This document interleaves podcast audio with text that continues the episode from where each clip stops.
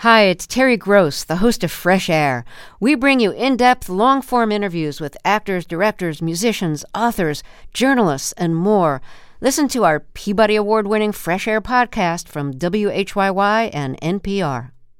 In the NOCO is supported by Blue Federal Credit Union, with locations from Denver to Cheyenne, helping members tap into the power of community. More information at bluefcu.com.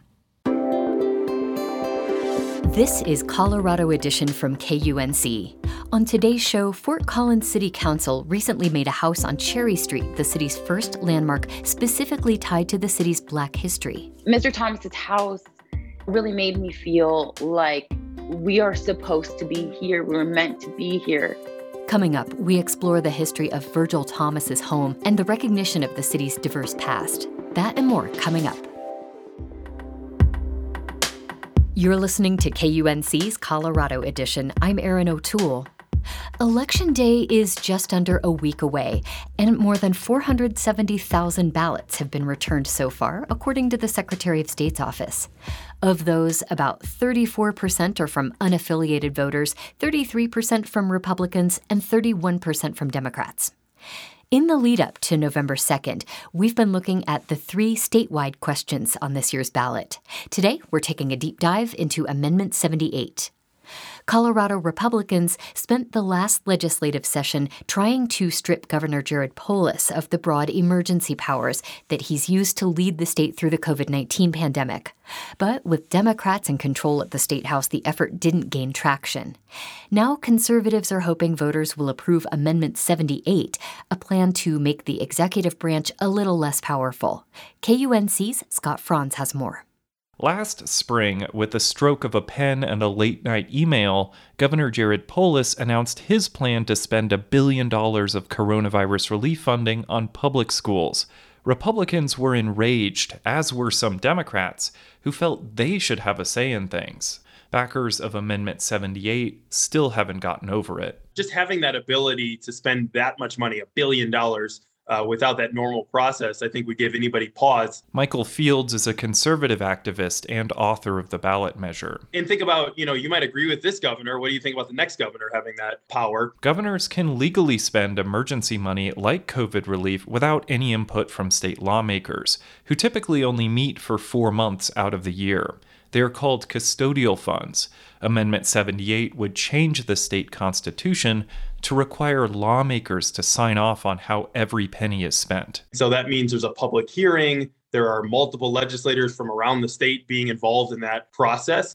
You do not want these funds tied up in partisan bickering at the state legislature. But Scott Wasserman thinks it would lead to bad spending decisions. He leads a liberal leaning financial research group in Denver. Ultimately, what it'll do is, is reduce people's confidence in, in the state getting business done. Wasserman also filed a campaign finance complaint against a group that donated hundreds of thousands of dollars to support the measure, saying it should reveal its donors. It is ironic that an organization that does not want to be transparent is talking about the need for transparency. Nonpartisan researchers at the Capitol do not know how much custodial funds would be impacted. In addition to emergency funds, passage of Amendment 78 would also give state lawmakers the final word on spending for legal settlements, transportation funds, and even gifts to colleges and universities. Can you imagine how much longer and more technical the process will be if they now have to allocate and appropriate every single custodial dollar. And that's a concern for some in a state where wildfires, road crushing mudslides, and other emergencies pop up when the legislature is out of session. Financial analysts estimate they would have to spend an extra $1 million annually for lawmakers to take on the new responsibilities. Fields thinks it could be done without the gridlock Wasserman fears. They can give power back to the governor, for example, and say, look, this amount of money, if it comes in for an emergency, you can go and spend that, or they can come back for a, for a special session. Lawmakers passed a bipartisan law last year requiring governors to give them regular updates on how emergency dollars are being spent. But some Republicans, including Representative Hugh McKean of Loveland, want to go further He led the efforts to scale back Governor Polis's emergency powers. There is a necessity to bring the legislature in to do its job, which is to craft the laws and rules for the state. McKean says Amendment 78 would also end what he calls slush funds that get spent without any public input. As an example, he points to the state health department spending a $68 million legal settlement from automaker Volkswagen for its role in an emissions scandal. And in the end, some of that money went to pay for car chargers in places like the Target parking lot right here in Loveland. Um, there haven't been any cars charging at the Target car charging station since it was built. And so a lot of people are asking, well, hold on, who made the decision to spend those dollars in that way? And of course, the legislature didn't. There was no organized opposition to Amendment 78 when the state voter guide was mailed out. But legislative analysts have heard concerns from the governor's office and the attorney general. Months before conservatives gathered more than 100,000 signatures to get it on the ballot, Governor Polis was already dismissing attempts to rein in his emergency powers. It's a good, thoughtful discussion in a democracy. I mean, if you're going to go that route, you need to have a full time legislature. There's no question. Our, our legislature is a uh, part time legislature. Many folks don't know that. They have other jobs. Because it would make changes to the Constitution, the amendment to give lawmakers more control over spending would have to pass with at least 55% of voters supporting it. I'm Scott Franz. And if, like me, you're still in the process of filling out your ballot, you can find more of our reporting about the other statewide questions, Propositions 119 and 120, at our website, kunc.org. On September 21st, the Fort Collins City Council voted to approve a new landmark designation on 308 Cherry Street. The house was once home to Virgil Thomas, the first known African American to graduate from a Fort Collins high school. This house will be Fort Collins' first historical landmark that recognizes the city's black history. Of course, Virgil Thomas was just one of many people of color who have contributed to life and culture in northern Colorado. But many are hopeful that this new landmark status will serve as a stepping stone to elevating more diverse stories from Fort Collins history. To learn a bit more about this historical designation and its larger impact, we're joined by the homeowner and lawyer Kim Baker Medina. Kim, thank you for joining us today. Yes, thanks for having us, Sarah. And we're also joined by a member of Fort Collins BIPOC Alliance core team, Rashida Perez. Uh, thank you so much for being here today. Thank you for having us. Let me start with you, Kim. Tell us how you first learned that the house you own on 308 Cherry Street was of such significance. Well, actually, when we purchased the house, my husband and I in 2013, we reached out to the city of Fort Collins to find out if it had historical significance. And interestingly enough, at that point, it, the city told us it did not because the city was looking at um, historical significance in a different way. So they were primarily looking at was it um, architecturally important or unique and things like that. Um, and then this past year during Black History Month, uh, the city contacted us and told us that our home would be part of a Black History Month tour um, because it had been the home of one of the early um, African American families in Fort Collins. So that was really excited to us um, to learn the history of the house and also to see that the city had shifted their definition of what was important historically um, and what was significant. And so we um, my mother and i actually walked the, the tour. And when we walked the tour um, we noticed that um, several of the other houses on the tour ha- were no longer there that they had been um, knocked down or um, you know knocked over and, and, no longer were there. And so that um, got us to thinking about how we could help to preserve the history of our house. And we reached out to um, people in the city of Fort Collins and Historic Preservation to see about landmarking that property so that we could help to um, preserve the history of the Thomas family and contribute to the history of the neighborhood. So, once you discovered the house was once home to Virgil Thomas, what have you learned about his life and upbringing? Did, did you go and dig, dig around for more information? The city of Fort Collins actually did um, the research, and they did a great job on that. They researched um, not just the Thomas family, but a lot of the families that lived in that neighborhood. But Virgil Thomas, um, from what we've been told, was the first African American student to graduate from Fort Collins High School um, and um, was an athlete.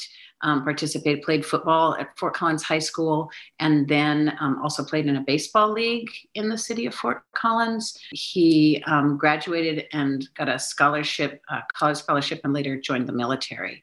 Um, and um, so it's an interesting history, and it's interesting when you read about not just the Thomas family, but about the other families in the neighborhood and what life was like. And really important to keep in mind also, like what was going on in the city of Fort Collins at that time. We had a we had a huge Klan presence.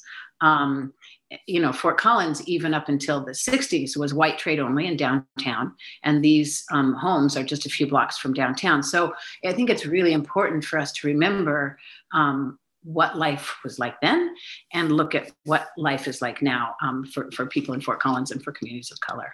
Right. Rashida, uh, I understand you work with the BIPOC Alliance core team in Fort Collins. Tell us a bit about that and uh, how and why you came to work there. I'm happy to. Um, at BIPOC Alliance, we have worked to do so many things for um, the BIPOC community, um, not focusing on any one particular community, but focusing on BIPOC communities who are um, regularly unseen and left, um, you know, to be unheard and, and uncared for.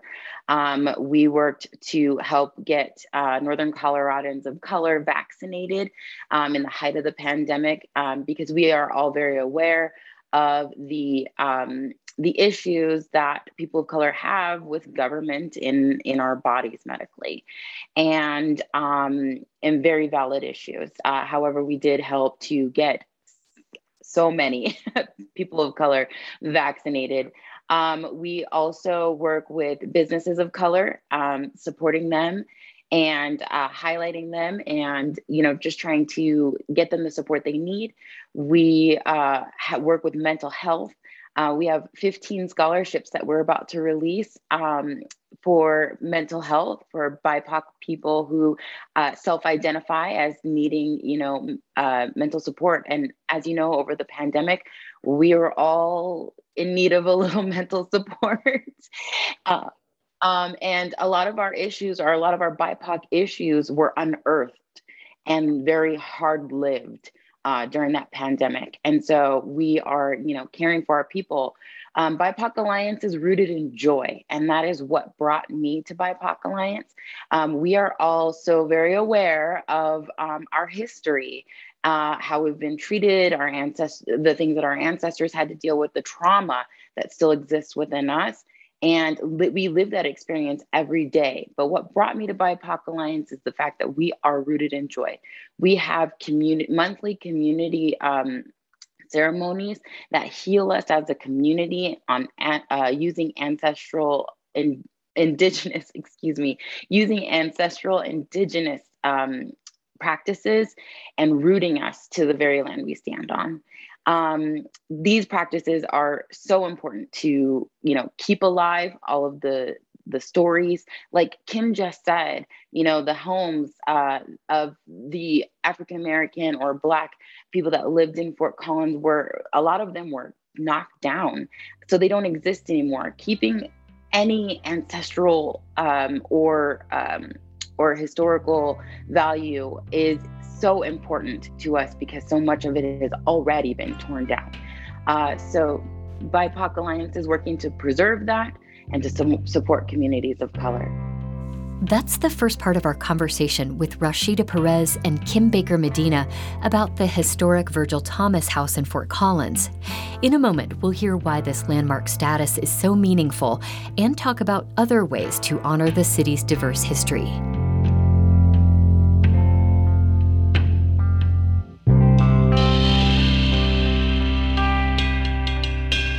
You're listening to Colorado Edition from KUNC.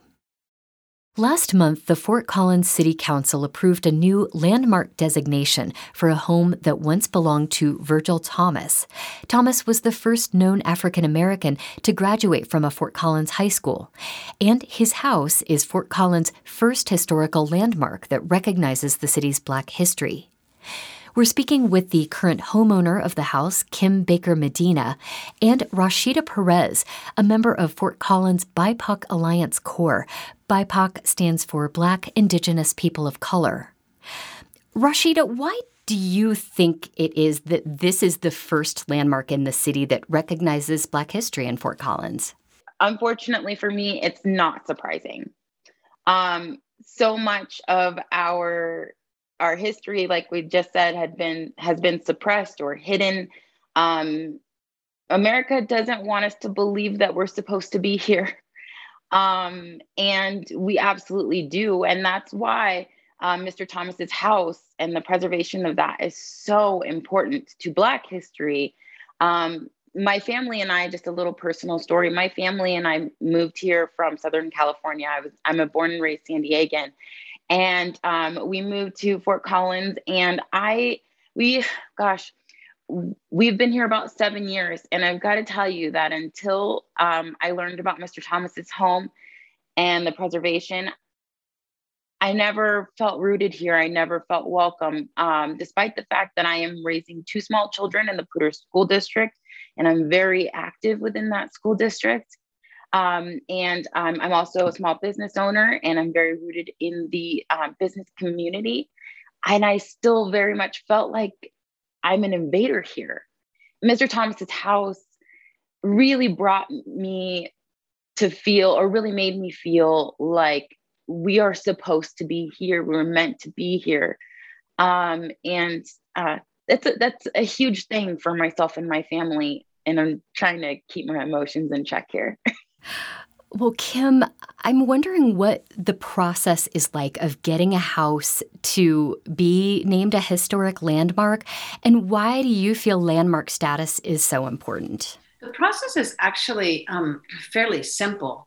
Um, I think a lot of people are hesitant because they feel like it's going to lower their property values or somehow um, impact their their home or their investment, but um, but it doesn't. In fact, um, properties retain their their value when they're landmarked, and you can still make improvements, and you can even get assistance if you need help um, with uh, with restoration and things like that. Um, and if at least in Fort Collins, I think the city is very supportive and really pretty much walked us through it to kind of follow up on what Rashida was saying, I think that unfortunately, um, our legacy in this country is that um, we have done historical preservation in the way that we have taught history, which is that um, we teach the history of, of white people and we teach the history of wealthy people. And they are considered important um, and they are considered leaders and um, our historic present we don't teach the history of working class people and we don't teach the history of, of people of color or, or, of those leaders right? And those important people. And unfortunately i think our preservation has taken that same track so that we have preserved significant stately um, mansions of of former mayors right? And of and of bankers and things like that. But we haven't preserved communities of color and we haven't preserved the communities of working class people and we haven't taught their history and i also think that it's really important um, as we see our communities become gentrified fort collins like a lot of our um, front range communities is becoming increasingly gentrified and gentrification um, can often erase um, communities of color and working class communities and their history. And so I think that as we see gentrification happening in our communities, we need to be really cognizant of what we are taking over and what we are knocking down. And I think that um, landmark preservation can be a tool for communities to, um, to prevent gentrification from erasing their history. Landmark status, of course, is just one pathway to preserving these stories. What are some other ways we can better remember and honor the history of, of people of color in Fort Collins? Thank you, by the way, for asking that question. I think that we need to elevate those are here, those who are here currently. I think that we need to, first of all, teach real history. Um, second of all, um, you know, encourage our CSU students. CSU students come from everywhere and they are um, pioneers in every aspect. We need to um, uh, celebrate them and secure them staying here. Um, and part of that is preserving the history and teaching them the history of, um, you know, the fact that pretty much all races have always been here. Um, we need to make a very welcoming environment and um, and support businesses of color. The reason, one of the reasons why um, people of color are not celebrated and Black people in particular are not celebrated is because they are um, systematically held down uh, financially um, and and so forth ed- with education as well. And so uh, by elevating businesses of color, um, by elevating children of color, we are um, we are allowing and um, aiding in the progress of that um, you know that potential wealth that potential um, business structure and um, you know assistance to the community because um, when businesses are booming when businesses are doing well um, they hire right? And that helps the entire community. Um, so you know i think that paying more attention to local businesses of color and local students of color and giving them more support, whether it be um, financial or um, you know mental health wise. Um, creating a healthy environment is definitely going to be important, as well as um, preserving the history, um, and then once again rooting us here, um, despite the fact that you know the white supremacists. Uh, history tried to erase us. We are talking with Kim Baker Medina, the owner of the house that was once home to Fort Collins' first African American high school graduate, and Rashida Perez, a member of Fort Collins BIPOC Alliance core team. Rashida, you just mentioned, you know, preserving the history. Kim, I wanted to ask you if you could describe the home as Virgil Thomas knew it, and how are you preserving that history in the house now? Um, so the the house is typical of um, what the whole neighborhood was actually filled with these little houses. It's very small. It's about 800 square feet. It did not have indoor plumbing. Um, and so um, there was an outhouse out in the back. Um, and that was when the Thomas family was there. And then for the families that came afterwards, it was um, much later that it got um, indoor plumbing. And it's really, the house kind of looks like a child's drawing of a house. So it's a little square with a door in the middle and a window on each side um, and it, it's it's it's small and it's simple. Um, and you know when you go in, you think about how how people um, how those communities lived in, and there were entire families in this very small space. Um, living together and and and eating and cooking and um, doing all of these all of these things. So um, it's uh, we have it's all has all the original windows and floors, the original lath and plaster. We had to cover up um, because it was um, was pretty in bad shape, but we just we left it intact. We just covered it with some thin drywall, um, and um, you can really tell um, what it looked like. It still pretty much looks the same. Well, I want to pose this question to both of you, and um, Kim, I'll just start with you. What is the biggest takeaway from the landmark status for the Virgil Thomas House? So. Uh, Boy, I, I, think there's a lot of things. I think one is what we talked about earlier that making sure that um, when we tell our history, we tell everyone's history. I think it's important um, for those of us who want to be allies to communities of color that we give communities of color the space to tell their stories. And so that doesn't just mean um, space to talk about, but also physical space and, and preserving that physical space so that so that um, communities can tell tell their stories. So I think that that um, for me is a really important takeaway. And Rashida, what about for you? The biggest takeaway from this landmark status, or you know, what else might this lead to? Um, my biggest takeaway uh, from this landmark status is um, I I am grateful to you, Kim, for you know um, being um, open to this to this process and to preserving this home for the Black community. Um, I I hope and wish that there are more people like you.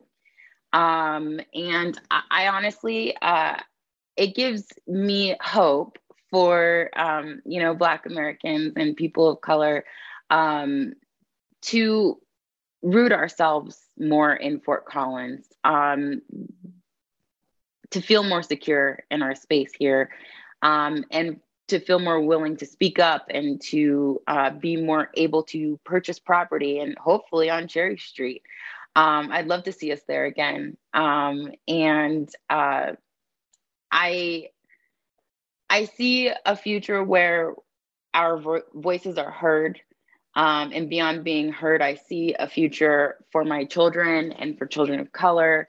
Um, you know, feeling or not feeling, actually truly being equal. And when Kim said, um, you know, when we uh, teach history, um, we need to teach everyone's history. And I agree. And I think a big part of that is teaching true history and not suppressing, um, you know, the unsavory. Mm, we don't like to hear it, but it happened. And the best way that we learn to not repeat history is to learn about it. Um, and and it's probably why we're in the shape we're in right now is because we tried to avoid it and now we're having to deal with it again. So um, I think it's important that this home is um, being preserved. Um, and I, I look forward to, to seeing more and learning more about Black history in Fort Collins. Kim Baker Medina is a lawyer and homeowner of the historic Virgil Thomas home, and Rashida Perez is a member of Fort Collins BIPOC Alliance core team. Thank you both so much for being here today. Thank you, Erin. Thank you for having me.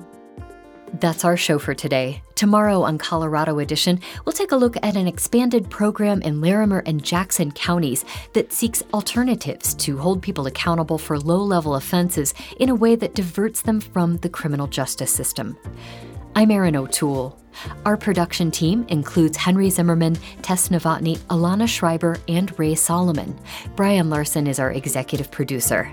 Thank you so much for listening. This is Colorado Edition from KUNC.